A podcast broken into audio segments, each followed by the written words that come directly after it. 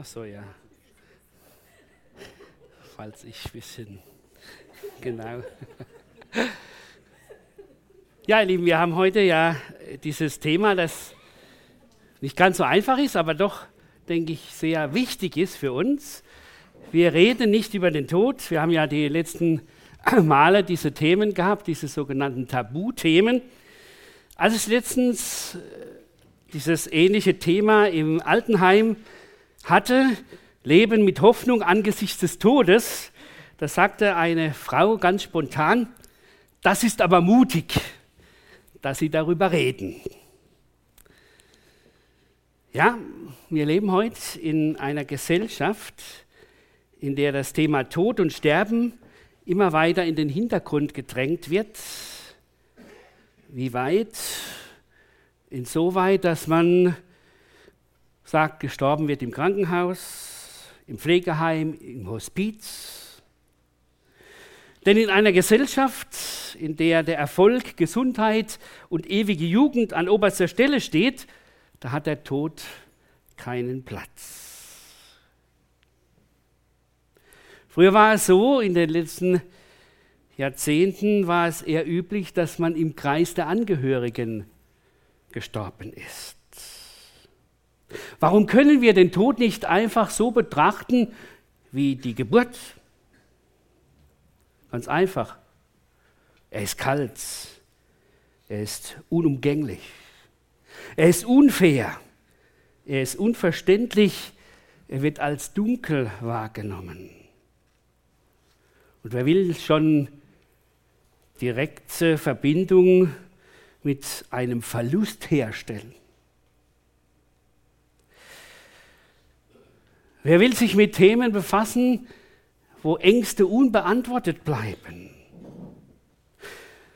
und sich gar mit der eigenen Vergänglichkeit befassen, vor dem man sich eigentlich fürchtet. Aber je mehr man dieses Thema verschweigt, umso mehr schürt es Unsicherheit, Ängste. Sterben ist ein Teil des Lebens, das wahrgenommen werden soll. Auch wenn es bedrohlich empfunden wird. Und spätestens dann, wenn wir selber in die Situation geraten, dass wir uns von einem geliebten Menschen verabschieden wollen und müssen, dann werden wir zwangsläufig damit konfrontiert und müssen uns damit auseinandersetzen. Nun, man bemüht sich grundsätzlich, das Thema Tod so zu entfalten, dass die Angst vor dem Sterben genommen wird, aber letztendlich geht es an einer realistischen Einschätzung des Todes vorbei. Zum Beispiel hat man Schilderungen von wiederbelebten Patienten, die ihren Tod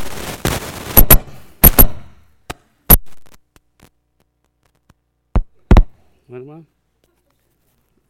Liegt es an dem Mikro wahrscheinlich, oder? Passt? Geht's weiter? Gut, alles da. Vielleicht ist es, ja, es wird dann zum Beispiel berichtet von den äh, wiederbelebten Patienten, die so einen todnahen Zustand weitergeben, wo es heißt, es war alles wunderschön und alles toll. Und doch heißt das nicht, dass die Todesnähe bedrückend ist. Das wird ja oft dann verschwiegen. Bei allen Versuchen, seine Härte dem Tod zu nehmen, bleibt er der Unerbittliche.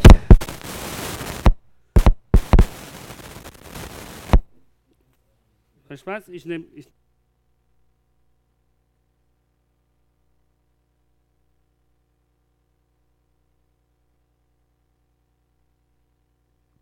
braucht neue äh, Batterien. Müsste an sein. Gut, also machen wir so weiter, kein Problem. ja, das, was äh, wichtig ist, ist dieses, dass wir sagen, einmal müssen wir alle loslassen und kommen von dieser Wirklichkeit nicht weg. Denn äh,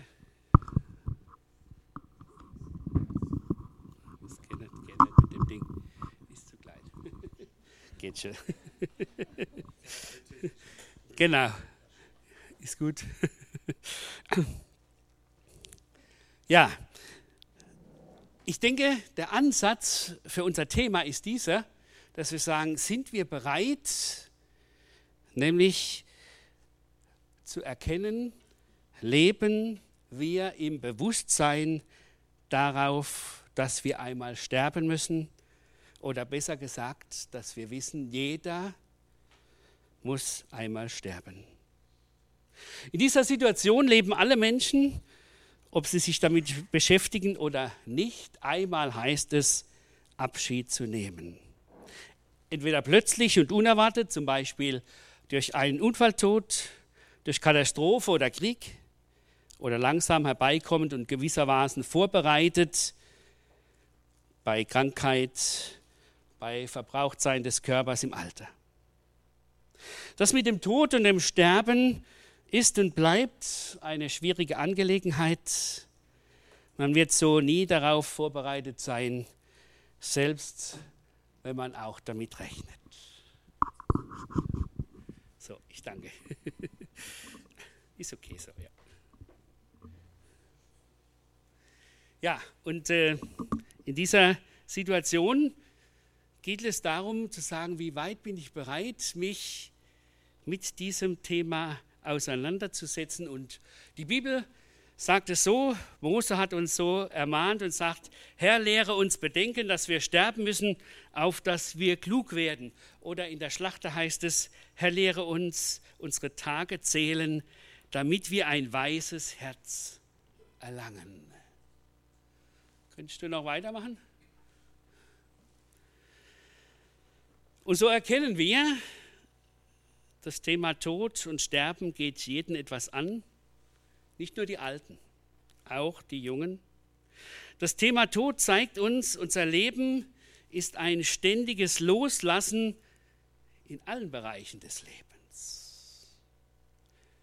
Und zwar zunächst wachstümlich, ein Kind wird selbstständig, da ist schon ein Loslassen da. Dann abnehmend, in der Weise, das kann ich jetzt nicht mehr, von dem muss ich mich trennen, dieser geliebte Mensch ist nicht mehr da. Reinhard Schmidt-Rost, der eine Abhandlung über Tod und Sterben in der modernen Gesellschaft weitergegeben hat, er sagt so, die Kunst des Sterbens ist die Kunst des Loslassens. Vom Atemzug zu Atemzug bis zum letzten. Spätestens im Sterben scheint es nützlich und notwendig zu sein, alles loszulassen, alles loslassen zu können, was ich mein Leben nenne. Das heißt doch, wer im Leben bewusst gelernt hat, loszulassen, der kann leichter sterben.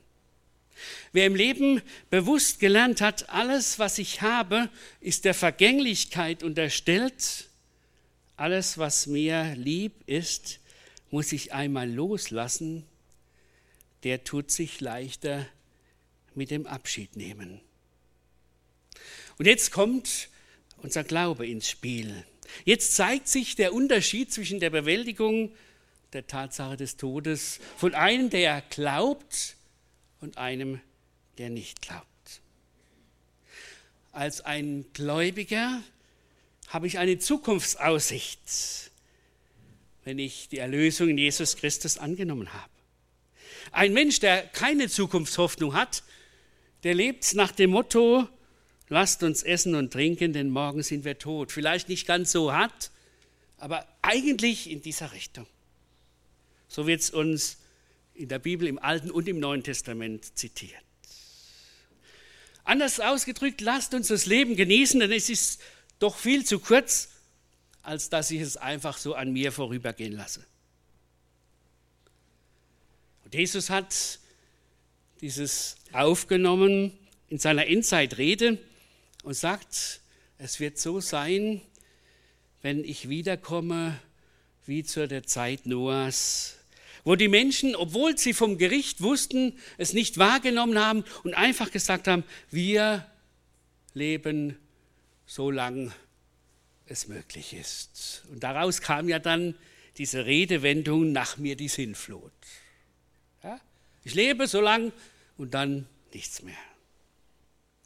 Ein Gläubiger dagegen, er nimmt die Aussagen der Bibel wahr. Und darum geht es, dass er nun sieht, einerseits zeigt die Bibel die Bedeutung des Todes, andererseits zeigt sie die Verantwortung angesichts des Todes und sie zeigt die wunderbare Perspektive über den Tod hinaus, die er durch Jesu Erlösung hat. Ich möchte das anhand von drei Bibelstellen uns verdeutlichen. Das erste in Römer 6, 23, da heißt es, der Lohn der Sünde, der Lohn, den die Sünde zahlt, ist der Tod. Aber das Geschenk, das Gott uns in seiner Gnade macht, ist das ewige Leben in Christus Jesus, unserem Herrn. Durch den Ungehorsam des Menschen beim Sündenfall muss er einmal aus dem Leben scheiden. Das ist die Folge der Wahl des Menschen, sein Leben selbst in die Hand zu nehmen, ohne Beziehung zu Gott. So war es gewesen beim Sündenfall. Ihr werdet sein wie Gott und erkennen, was gut und böse ist. Und das hat der Mensch angenommen. Aber das ist jetzt die schmerzliche Tatsache des Todes. Der Tod ist die Folge des Abwendens von Gott. Und der Mensch muss erleben, dass er dadurch einmal alles loslassen muss, auch was ihm köstlich war im Leben.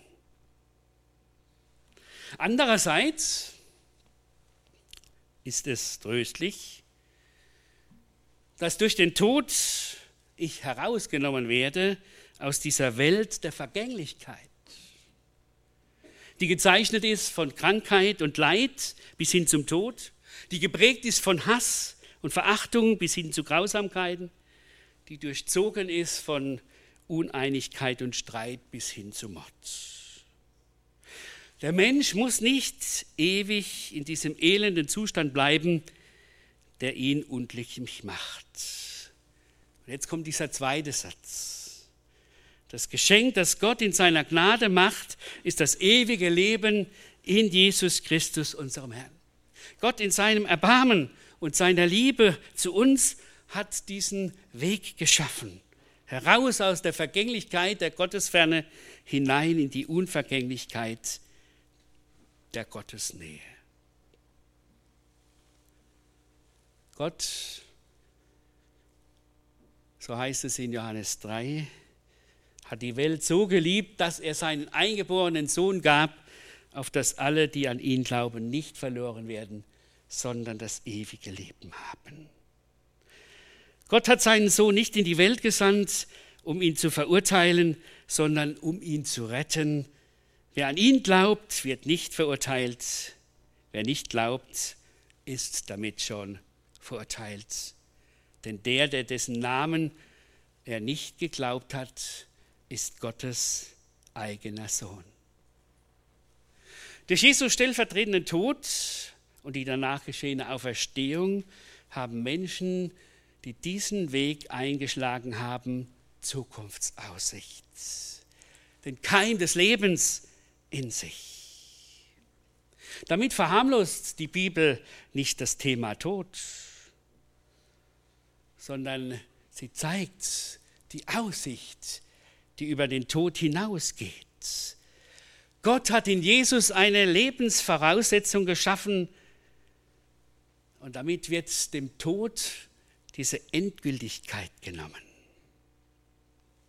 Natürlich müssen wir Christen auch sterben, aber ich bin danach bei Gott durch die angebotene Erlösung, die ich in Anspruch genommen habe, und ich darf bei ihm sein.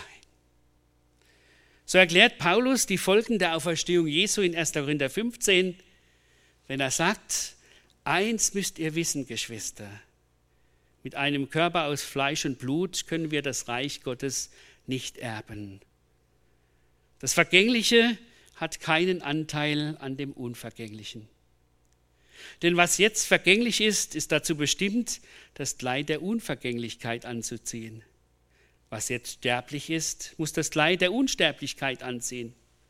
Und wenn das geschieht, wenn das Vergängliche mit Unvergänglichkeit begleitet wird und das Sterbliche mit Unsterblichkeit, dann geht die Aussage in Erfüllung, die in der Schrift steht, der Tod ist auf der ganzen Linie besiegt. Tod, wo ist dein Sieg? Tod, wo ist dein stödlicher Stachel? Der Stachel, der uns den Tod bringt, ist die Sünde. Man könnte das so sagen in einem Bild, wie wenn man sich jetzt an einem Rosenstachel infizieren würde und könnte daran sterben. So ist der Stachel für den Tod die Sünde. Und dann heißt es, und die Sünde hat solche Macht durch das Gesetz. Im Gesetz wird deutlich, das ist falsch, was du machst, aber das führt den Menschen dazu sagen, das muss ich doch mal ausprobieren, wie das wirklich ist.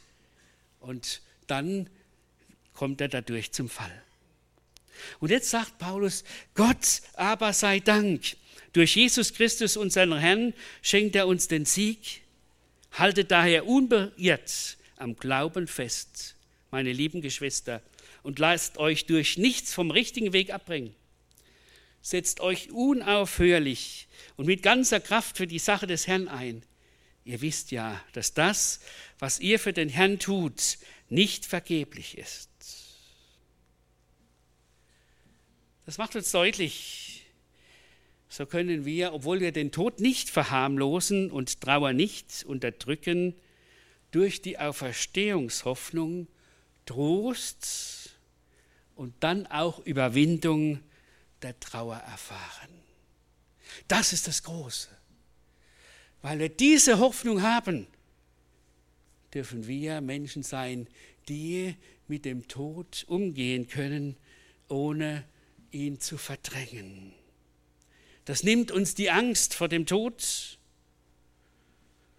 Und damit kommen wir zur zweiten Aussage, die die Bibel nennt. In Hebräer 9, Vers 27 heißt es, wie es den Menschen bestimmt ist, einmal zu sterben, danach aber das Gericht, so wird auch der Christus, nachdem er einmal geopfert worden ist, um vieler Sünde zu tragen, zum zweiten Mal ohne Beziehung zur Sünde denen zum Heil erscheinen, die ihn erwarten. Es ist dem Menschen gesetzt, einmal zu sterben, danach aber das Gericht. Jeder muss sich einmal vor Gott verantworten. Das gehört zu dem Thema Tod dazu.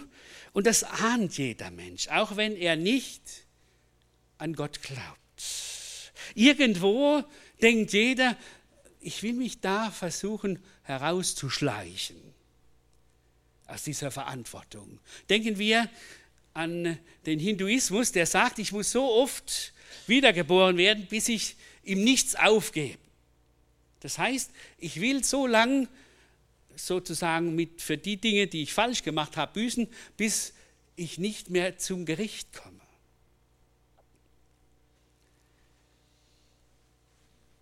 Das Schöne ist, dass Gott sagt, ich habe einen anderen Weg.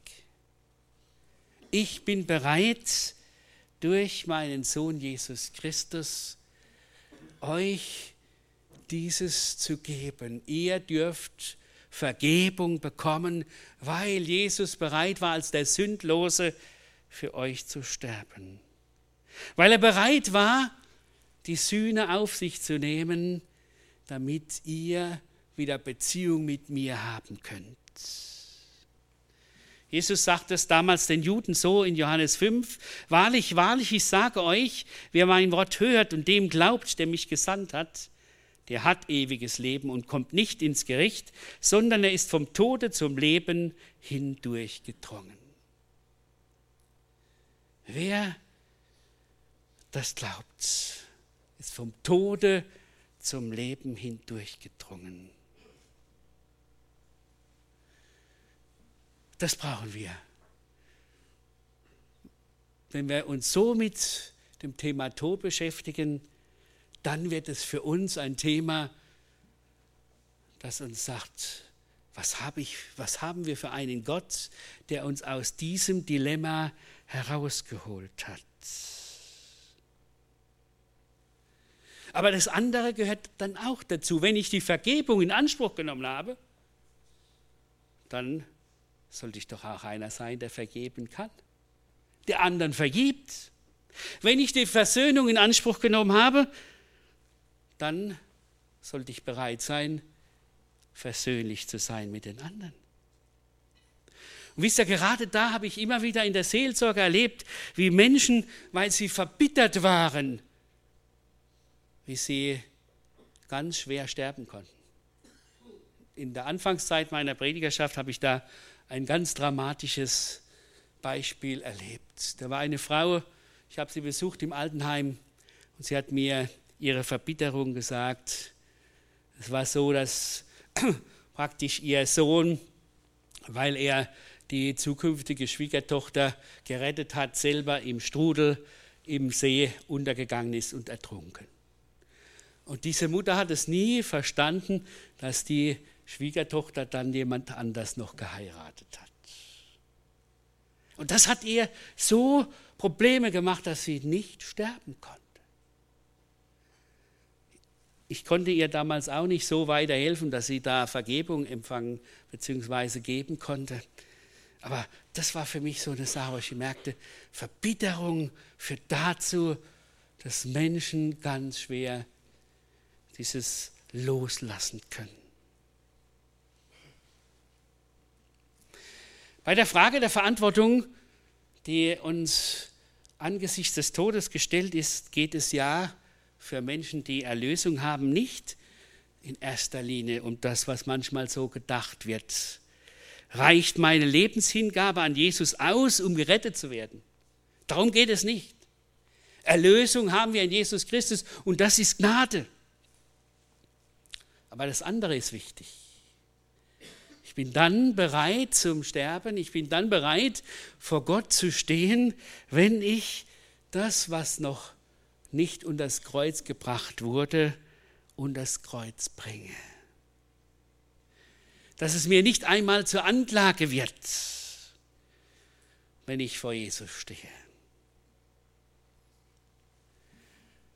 Da sagt es nämlich Paulus in 2. Korinther 5, wir werden einmal vor dem Richterstuhl Christi stehen. Wie gesagt, es geht nicht um die Frage, gerettet oder verloren, es geht um die Frage, habe ich mein Leben vor Gott so zurechtgebracht unter der Vergebung Jesu, dass ich dann froh sagen kann, ja Herr, das durfte ich durch dich erfahren. Ich darf einer sein, der aus deiner Gnade lebt. Und dazu gehört noch was anderes. Nämlich, dass ich bereit bin, gerade auch wenn ich älter bin, aber nicht nur, wenn ich älter bin, die Dinge zu regeln, die den Hinterbliebenen helfen, in guter Weise Abschied nehmen zu können. Es ist gut, wenn Unterlagen geordnet sind, bevor ich hier den letzten Anzug mache. Es ist gut, wenn die Finanzen geordnet sind, wenn ich hier den letzten Atemzug mache, bevor ich den mache. Es ist gut, wenn ich das Erbe vorher ordne, dass nicht die Streiterei hinterher anfängt. Und es ist auch gut, dass ich Wünsche für meinen Abschied niederlege, um noch einmal Zeugnis meines Lebens weitergeben zu können in meiner Abschiedsstunde. Haben wir das schon gemacht? Ich leide auch noch nicht, ich werde es demnächst machen. Es ist notwendig. Wir wissen nie, wann der letzte Tag ist. Und das gehört zu diesem Thema. Bin ich bereit, mich hier wirklich vor Gott zu stellen und sagen, ja, ich will das tun.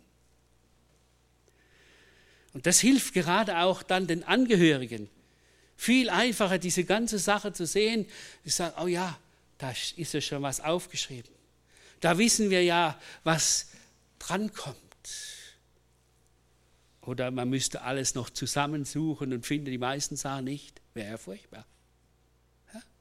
Also hier sind wir gefragt, solche zu sein, die, weil sie wissen, wir haben uns einmal vor Gott zu verantworten und weil sie wissen, wir wollen vor den Menschen in guter Weise vor, dastehen als solche, die geordnet leben, auch hier sich von ihm leiten lassen, von Gottes Geist leiten lassen. Und dann kommen wir noch zur dritten Aussage der Bibel. Es gibt viele, die man da noch nennen kann. Das ist 2. Petrus 3, Vers 13. Wir warten auf den neuen Himmel und die neue Erde, die Gott versprochen hat, die neue Welt, in der Gerechtigkeit regiert. Wir können getrost vom Tod reden, wenn wir diese wunderbare Zukunft vor Augen haben. Wenn uns klar ist, auch wenn diese Welt, die durch den Sündenfall irreparabel ist, vergehen muss. Gott schenkt eine neue Welt, in der das ist, was er am Anfang vor dem Sündenfall getan hat. Nicht nur ein Paradies, eine Welt, die seine Gegenwart umstrahlt. Eine Welt, wo es heißt in Offenbarung 21, Gott wird mitten unter ihnen sein. Er wird ihr Gott sein und wir werden seine Kinder sein und alle Leid und Geschrei und Tränen werden abgewischt werden, weil das Erste vergangen ist. Der Glaube ist ein Vertrauen, dass auch wenn wir unbeantwortete Fragen haben, wir das wissen dürfen, auch im Leid ist Gott einer, der uns begegnet durch diese wunderbare Zukunftshoffnung. Und so schwer auch das Loslassen des irdischen Lebens ist, an dem wir alle hängen, so schwer es auch ist, das Abschiednehmen von einem geliebten Menschen. Das verharmlosen wir nicht als Christen.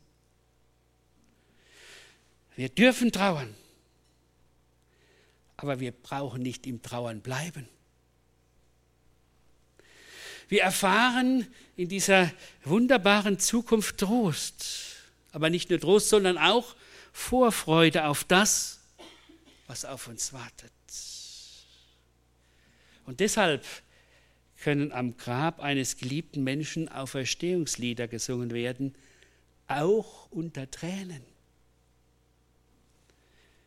Ich habe das am Montag erlebt bei der Beerdigung von Rudi Stickel, dem Vater vom Reinhard Stickel. Die Beerdigung hat begonnen mit dem Lied Ich weiß, dass mein Erlöser lebt. Und als sie den Sarg runterließen, haben wir gesungen, Christ ist erstanden. Und nachher hat Reinhard ein Zeugnis gegeben, hat gesagt, ich war ja jetzt in der Yukon gewesen und da war ein Abend, wo es um Anbetung ging. Und ich fragte mich, kann ich jetzt hier Lob- und Danklieder singen angesichts dessen, dass mein Vater nicht mehr da ist? Und er hat sich es schenken lassen und gesagt, und dann wurde ich ganz froh gesagt, ja, mein Vater hätte es genauso gewollt, dass ich Dank- und Anbetungslieder singe, damit Jesus verherrlicht wird. Und wisst ihr, und das ist das, was uns das Thema Tod zu einem Thema macht, wo wir sagen, ja, wir können Frieden bekommen, weil Jesus Christus den Tod überwunden hat. Und da ist ein Vers, den ich uns am Schluss noch weitergeben will, der das nochmal so wunderbar zusammenfasst. Da heißt es, äh, sagt es Pet, äh, der Hebräerbriefschreiber in Kapitel 2, Vers 14 und 15. Weil nun aber alle diese Kinder Geschöpfe aus Fleisch und Blut sind, ist auch Jesus Fleisch und Blut geworden. So konnte er durch den Tod den entmachten, der mit Hilfe des Todes seine Macht ausübt, nämlich den Teufel. und konnte die, deren ganzes Leben von der Angst vor dem Tod beherrscht war, aus ihrer Sklaverei befreien. Das ist das Große für unser Leben. Wir müssen nicht mehr in der Angst bleiben. Wir dürfen Menschen sein, weil Jesus für uns gestorben ist, die nicht mehr vom Tod und von der Angst geknechtet sind, sondern die wissen dürfen, wir haben eine herrliche Zukunft. Und das macht das Tabuthema Tod zum Gesprächsstoff über Auferstehungshoffnung, zum Gesprächsstoff über zukünftige Herrlichkeit bei Gott, auch angesichts von Leid und allem Schweren, was dieses Leben mit sich bringt. Und ich erfahre echten Frieden auch angesichts des Todes. Das wünsche ich uns allen, dass wir ganz neu durch diese wunderbaren Aussagen, die die Bibel uns sagt, uns mit dem Thema Tod beschäftigen, aber nicht mit dem Thema Tod, sondern mit dem Thema Zukunft und Ewigkeit. In Jesus haben wir eine wunderbare Zukunft und eine wunderbare, herrliche Ewigkeit. Amen.